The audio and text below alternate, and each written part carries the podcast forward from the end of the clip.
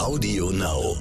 Vielen Menschen ist nicht bewusst, dass Lebensmittel wie zum Beispiel Milch sogar Migräne machen kann.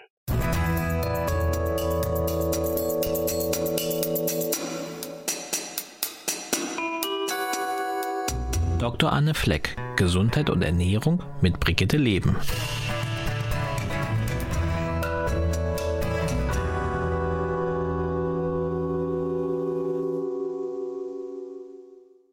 Uns haben nach den letzten Folgen ganz viele Zuschriften erreicht mit den Fragen, die ihr hattet, einfach beim Hören. Sehr, sehr viele spannende Fragen waren dabei und deswegen machen wir jetzt mal eine Folge, die wir nennen die Wundertüte. Und zwar geht es richtig querbeet von konkreten Fragen zu Lebensmitteln bis zu Themen, wie Fasten, Abnehmen und ganz allgemeine Gesundheitsfragen. Wir, das sind Doc Fleck. Ich bin Anne Fleck, Internistin, Rheumatologin und Präventivmedizinerin. Mein Herz steckt besonders, allen Menschen möglichst viel Gesundheit nach Hause zu bringen und deswegen auch diesen Podcast zu unterstützen. Und Maike Dinklage, Redaktionsleiterin bei der Brigitte Leben. Und das ist das neue Coaching-Magazin mit Anne Fleck. Anne, wir fangen gleich mal an mit einer Frage rund um gesunde Fette. Und zwar, du empfiehlst ja den Verzehr von Nüssen. Und eine Leserin fragt sich jetzt, sind Cashewnüsse, und zwar Natur oder geröstet, nicht gesalzen, genauso positiv zu sehen wie Walnüsse oder andere Nüsse und Saaten? Das ist so spannend. Jede Nuss hat wie jeder Mensch ein eigenes Profil. Und so unterscheiden sich die Nüsse natürlich auch ein bisschen. Was allen gemeinsam ist, sie haben eine hohe Masse an gesunden Ballaststoffen, an gesundem Eiweiß. Und die Cashewkerne haben im Gegensatz zu der Walnuss zum Beispiel mehr Magnesium. Also da punktet die Cashewnuss. Wenn wir jetzt aber die Nussbilanz auf den Omega-3-Spiegel betrachten, da liegt die Walnuss vorne oder auch zum Beispiel die Pekannuss und die Macadamia-Nuss. Und was natürlich gut ist, je natürlicher und unverarbeiteter ein Lebensmittel, das gilt auch für die Nüsse, umso besser. Und man kann natürlich, um den Geschmack ein bisschen aufzupeppen, die Nüsse auch mal anrösten, dann aber möglichst nicht, dass die Küche danach im Rauchgeschwader stinkt, weil dann sind auch Röststoffe zu viel verzehrt ungesund. Ich habe mal gehört, dass Cashews auch weniger Fett haben. Also 20 Prozent weniger Fett, habe ich im Kopf. Stimmt das? Richtig, das merkt man ja auch zum Beispiel, ne? allein schon vom Geschmack. Sie haben weniger Fettanteil, die Macadamianuss ist da eher ein fetteres Schwergewicht. Und deswegen empfehle ich auch immer ein bisschen zu mischen in dem Buch ran an das Fett, dass ich allen Menschen echt ans Herz lege, die noch Zugang zu einer gesunden, fetteren Ernährung finden. Also Fett im gesunden Maß natürlich. Da habe ich auch die ganzen einzelnen Nüsse im Detail beschrieben, ob das jetzt Kürbiskerne sind oder Leinsamen und Chiasamen. Jeder hat so ein bisschen seine eigene eigene Heldenfunktion.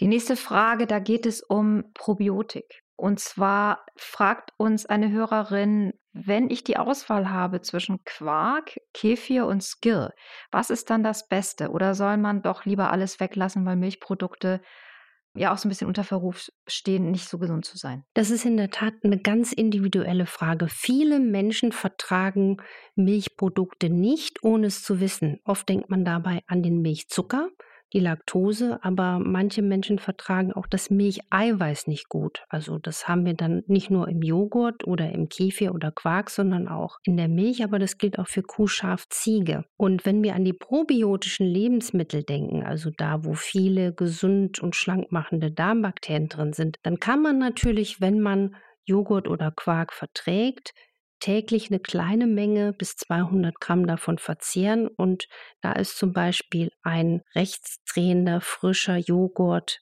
oder vielleicht sogar noch ein selbstgemachtes Produkt deutlich besser als ein Produkt, was jetzt mit Süßstoffen versetzt ist, was mit haltbarer Milch veranlagt ist. Aber die besten Probiotika sind auch zum Beispiel Lebensmittel, wie zum Beispiel ähm, Obst- oder Salatsorten, die einfach auch diese natürlichen Mikroorganismen haben ähm, in den Fältelungen und ein Probiotikum, was wirklich sehr, sehr gut ist, ist frisches, nicht gekochtes Sauerkraut. Da kann man einfach mal so eine Gabel in den Salat untermengen und dann verschwindet auch das Sauerkraut für diejenigen, die es geschmacklich nicht so mögen.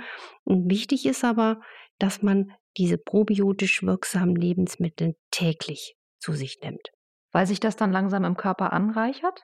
Richtig, richtig. Und bei bestimmten Erkrankungen, da können wir auch mal überlegen, ob wir dazu was machen. Autoimmunkrankheiten zum Beispiel. Da empfehle ich und mache mit den Patienten immer eine konsequente Darmsanierung. Und da gibt es dann auch Probiotika, die man gezielt über Nahrungsergänzung zuführt, weil man dann einfach eine höhere Dosis erreicht.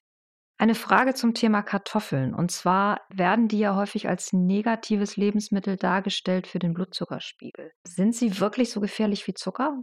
Mir tut jetzt die arme Kartoffel so leid. Sie ist so ein tolles heimisches Produkt und die Kartoffel jetzt als Terroristen darzustellen, bin ich kein Fan von, weil sie ist wunderbar basisch und hat einen Eiweiß, was dem menschlichen Eiweiß sehr, sehr ähnlich ist, also sehr, sehr große Bioverfügbarkeit im Körper, gerade für pflanzenbetonte Esser. Das Problem bei der Kartoffel ist, sie hat einen relativ schnellen und hohen Blutzuckerreiz. Deswegen ist die Süßkartoffel, die keine Kartoffel ist, sondern ein Wendischgewächs im Gegensatz zum Nachtschattengewächs der Kartoffel ein bisschen besser. Ich würde folgendermaßen vorgehen. Wer die Kartoffel liebt, und einen gestörten Blutzuckerstoffwechsel hat oder Diabetes, der kann die in Maßen wirklich verzehren. Vor allen Dingen auch eine erkaltete Kartoffel hat wegen einem hohen Anteil an resistenter Stärke sogar einen Delikatesseneffekt für unsere guten Darmbakterien. Und deswegen die Kartoffel sollten wir nicht verteufeln. Aber es ist wie alles im gesunden Maß. Und außerdem hat Reis auch einen gleichen hohen, starken Blutzuckerreiz. Ne? Also, und dann ist ja auch immer die Frage, mit was kombiniere ich das Lebensmittel? Wenn ich jetzt zu der Kartoffel eine schöne Portion Spinat auf den Teller packe und ein schönes Rührei, dann schmiegt sich das Rührei an die Kartoffel und wirkt auch diesem zu starken Blutzuckerpush entgegen. Also es ist immer auch eine clevere Tellerkombination. Woran kann es liegen, dass die Nasenschleimhaut auch ohne Erkältung immer wieder geschwollen ist? Das ist eine ganz, ganz spannende und wichtige Frage. Darunter leiden viele.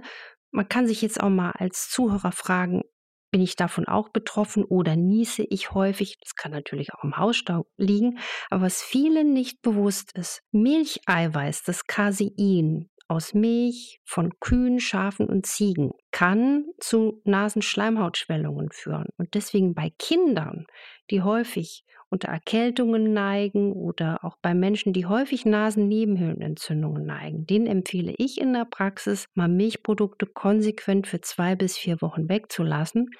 Und bei so vielen ist das ein dramatisch toller Wechsel, ich persönlich merke das auch. Ich verzichte aber auch nicht immer auf Milchprodukte, merke aber, dass wenn ich jetzt zum Beispiel einen Milchkaffee trinke, dann geht bei mir die Nase auch zu. Ja. Weil du gerade Kinder erwähnt hast. Mhm. Ähm, wir haben auch eine Frage bekommen zum Thema Kinderernährung. Und die Hörerin fragt sich, wie bewegt man Kinder dazu, Süßigkeiten weniger zu lieben? Das ist eine schwierige Frage, aber sie ist insofern lösbar, dass man einfach zu Hause vorlebt, wie der gesunde, normale Geschmack ist. Also, dass wenn man jetzt zum Beispiel eine Süßspeise macht oder zum Beispiel mit natürlichem Obst süßt, anstatt dann noch viel, viel Zucker in eine Nachspeise zusätzlich zu geben, dass der Geschmacksnerv der Kinder nicht verdorben wird. Ganz dramatisch ist, wenn Kinder schon an Süßstoffe gewöhnt werden, weil das verändert auch die gesund und schlagmachenden Darmbakterien und auch der kleine Mensch giert dann immer mehr nach solchen Produkten. Ich würde Süßigkeiten nicht als Tabuzone einführen. Ich würde sie auf keinen Fall als Belohnung einführen, weil das prägt das ganze Leben. Wenn man Kindern zur Belohnung Süßigkeiten gibt, dann wird auch der erwachsene Mensch sich immer wieder mit Süßigkeiten und in dem Fall oft schlechten Lebensmitteln belohnen. Und man kann so wunderbare Alternativen schaffen. Beispielsweise ein Tipp, ich liebte als Kind immer Schokoladenpudding. Man kann auch eine Avocado mit ein bisschen Datteln und, und rohem Kakaopulver auch zu einem schönen Dessert verarbeiten. Oder ein Kokosjoghurt mit bisschen ähm, Ahornsirup oder auch Schokoladen-Zinnpulver. Also nicht nachgeben und versuchen, die Kleinen auch an einen natürlichen Geschmack zu gewöhnen. Und interessanterweise stelle ich bei kleinen Kindern schon überraschende Fragen fest also in, in, meinem Familienumfeld. Da kam neulich meine kleine Nichte mit fünf Jahren, die mich gefragt hat, was ist ein gesünder? Das oder das? Wo ist mehr Zucker drin? Und die sagen manchmal, das da ist mir viel zu süß. Also die Kleinen, die sind schon ganz schön auf Trab und man sollte einfach den Geschmacksnerv von ihnen hegen und pflegen. Gibt es denn auch okayen Zucker? Also es gibt ja, es gibt einerseits den normalen Industriezucker, von dem wissen wir, der ist nicht gut. In vielen veganen Rezepten, schreibt auch eine Hörerin uns, findet man ja Rohrohrzucker als Zutat. Andere nehmen eben Honig zum Süßen oder sogar also Zuckerersatzstoff, so Xylit mhm. zum Beispiel. Gibt es den richtigen Weg zu süßen oder würdest du sagen, Zucker oder Süße ist in jedem Falle immer schlecht? Ich würde auf jeden Fall deutlich weniger süßen. Und das ist wie Paracelsus sagt, die Dosis macht das Gift. Ich habe zum Beispiel zu Hause Rohrrohrzucker, weil er einfach noch mal ein bisschen anders verarbeitet wird als der raffinierte Zucker. Ich habe Honig zu Hause, verschiedene Sorten. Ich habe Kokosblütenzucker zu Hause, weil ich den eins zu eins in den alten Rezepten schön von den Grammzahlen mit Zucker ersetzen kann. Und ich nehme grundsätzlich bei alten Rezepten nur die Hälfte der Zuckermenge und es schmeckt trotzdem noch erstaunlich süß. Mit Datteln kann man wunderbar süßen. Mit Agavendicksaft sollte man aufpassen, wenn man mit Fructose Intoleranz ein Problem hat und bei Xylit, das sind so die Zuckersorten, die klingen so modern und toll und das, als wäre das jetzt gesünder. Bei Xylit warne ich, weil ganz viele Menschen damit ein Problem bekommen und auch Darmbeschwerden gefördert werden. Also wer unter Reizdarm leidet, sollte keinen Birkenblütenzucker nehmen. Deswegen einfach mal ein bisschen experimentieren. Weniger ist aber bei Zucker, egal welcher Sorte, immer mehr. Das, weil es immer das, äh, das Insulin ankurbelt. Also Richtig. Also würde jetzt eine Dattel, die ja auch sehr süß sein kann, genauso das Insulin, die Insulinausschüttung ankurbeln wie ein Snickers? Eine Dattel hat immer noch den Effekt, sie hat ja noch äh, ein bisschen mehr Faserstoffe und Ballaststoffe und bei einem Schokoriegel, der keine Ballast- und Faserstoffe hat, geht es natürlich noch rapide schneller. Aber es gibt so kleine Unterschiede vom Blutzuckerreiz. Man darf sich nur nicht damit immer sozusagen selber veralbern, dass man dann sagt, es ist, es ist egal. Aber wer zum Beispiel wirklich einen Hieber auf was Süßes hat, der kann auch mal mit einer Dattel arbeiten oder ein Stück Trockenobst und auch mal gerne Stück Kuchen genießen. Aber zum Beispiel würde ich das schon mal als Experiment machen. Einfach beim nächsten Rezept mal die Hälfte Portion Zucker und gerne Kokosblütenzucker oder Rohrrohrzucker statt dem raffinierten Zucker. Mal gucken, was der Geschmacksnerv so sagt. Eine Zuhörerin ist Mitte 40 und hat in den letzten vier Jahren acht oder neun Gürtelrosen gehabt. Und sie fragt jetzt, sie hat außerdem Hashimoto und chronische Migräne. Und sie fragt jetzt, ob es in ihrem Falle noch spezielle Ernährungstipps gibt, die ihr da helfen könnten. Also absolut. Diese Häufigkeit der Gürtelroseninfekte spricht auf ein schlappes Immunsystem. Also da sollte man die Darmgesundheit stärken mit viel zum Beispiel Gemüse, Salaten, Ballaststoffen aus Nüssen, Flohsamen, Schalen. Das wirklich täglich integrieren, auch hochwertige Algenöle, Omega-3-Fettsäuren aus guter Qualität, Omega geschützt gepresst. Und gerade bei Herpes denkt man in der Regel oder sollte man an einen Lysinmangel denken. Das ist eine ganz wichtige Aminosäure und die findet sich fast vornehmlich in höheren Ausmaßen nur in tierischen Lebensmitteln. Deswegen sehe ich häufig Patienten mit Lysinmangel bei Menschen, die sich vegetarisch und vegan ernähren. Und deswegen empfehle ich dieser Patientengruppe immer Lysin als Nahrungsergänzung und allen Menschen mit Herpesinfekten diese Nahrungsergänzung dann mal zumindest für einige Wochen durchzuziehen.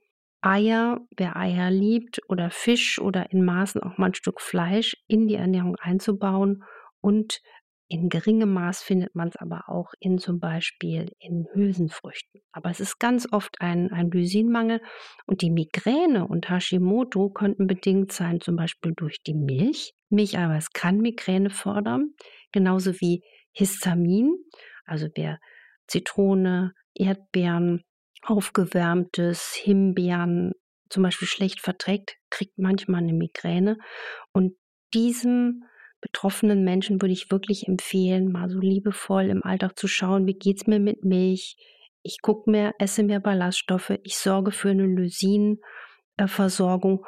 Und manchmal ist es auch schwer, da alleine rauszukommen. Dann wäre schon gut, sich auch eine gute professionelle Anbindung zu wenden. Noch eine Frage zu einem Stoff, der im Moment sehr gehypt wird, das ist das Lignan. Spreche ich das richtig aus? Ja. Es soll gut fürs Gehirn sein und man soll es mit Leinsamen nehmen. Warum? Was ist so toll an dem Stoff? Also Lignane sind einfach bestimmte Sub Substanzen, sage ich jetzt mal einfach, die wir in, in Leinsamen zum Beispiel haben und die haben die Eigenschaft, dass sie sehr, sehr antioxidativ sind haben auch eine gewisse gute Wirkung auf die Darmschleimhaut und deswegen empfehlen sich zum Beispiel auch diese Leinsamen, die ich zum Beispiel auch gern fein gemahlen zu mir nehme. Einfach eine alte Kaffeemühle, fein gemahlene Leinsamen mit ein bisschen Milchersatz, Zimt, ein bisschen Obst rein. Das hat einfach einen putzenden Effekt auf die Darmschleimhaut und gleichzeitig einen stark antioxidativen Effekt. Kann ich das Lignan auch äh, gesondert nehmen? Also als Einzeldosis gibt es das als Nahrungsergänzungsmittel? Nein, es ist nee, immer das, in. Das ist, das ist ein Teil eines Lebensmittels sozusagen. Ich merke, dass wir noch ganz ewig lange weiterreden könnten. Wir haben so viele Fragen bekommen und jetzt ist unsere Zeit schon um. Und ich würde sagen, wir machen da weiter beim nächsten Mal. Absolut, absolut, ja. Wir haben ja am Ende jeder Folge noch so eine kleine Rubrik für euch. Was ich mir wünschen würde. Was ich mir wünschen würde, dass viel mehr die Fragen der Menschen ernst genommen werden und dass wir in Zukunft eine Medizin haben, die sich dem Menschen zuwendet mit Zeit und die auch genau es zulässt, nach den versteckten Ursachen zu forschen. Denn das haben wir ja gerade jetzt erlebt. Wir erleben ja, wir sind von einem Tsunami an Fragen überrollt worden und das zeigt einfach die Lücke, die wir in unserem Gesundheitssystem haben. Und da würde ich mir wünschen, dass da was passiert und ich werde dafür weiterkämpfen. Das ist gut so. Und wir treffen uns hier wieder. Ich hoffe, euch hat unsere Folge gefallen heute und wenn das so ist, abonniert uns und unseren Podcast auf Audio Now und auf allen anderen Plattformen und schreibt uns bitte echt eine Bewertung auf iTunes. Und wenn ihr Fragen habt, weiterhin gerne an infoline.brigitte.de. Wir freuen uns auf euch und aufs nächste Mal. Absolut. Und jetzt werden wir uns erstmal ein bisschen auch durch die vielen Fragen durchfühlen und wir hoffen, dass wir uns hier alle bald wieder begegnen. Bleibt gesund und macht was draus. Bis bald. Tschüss. Tschüss.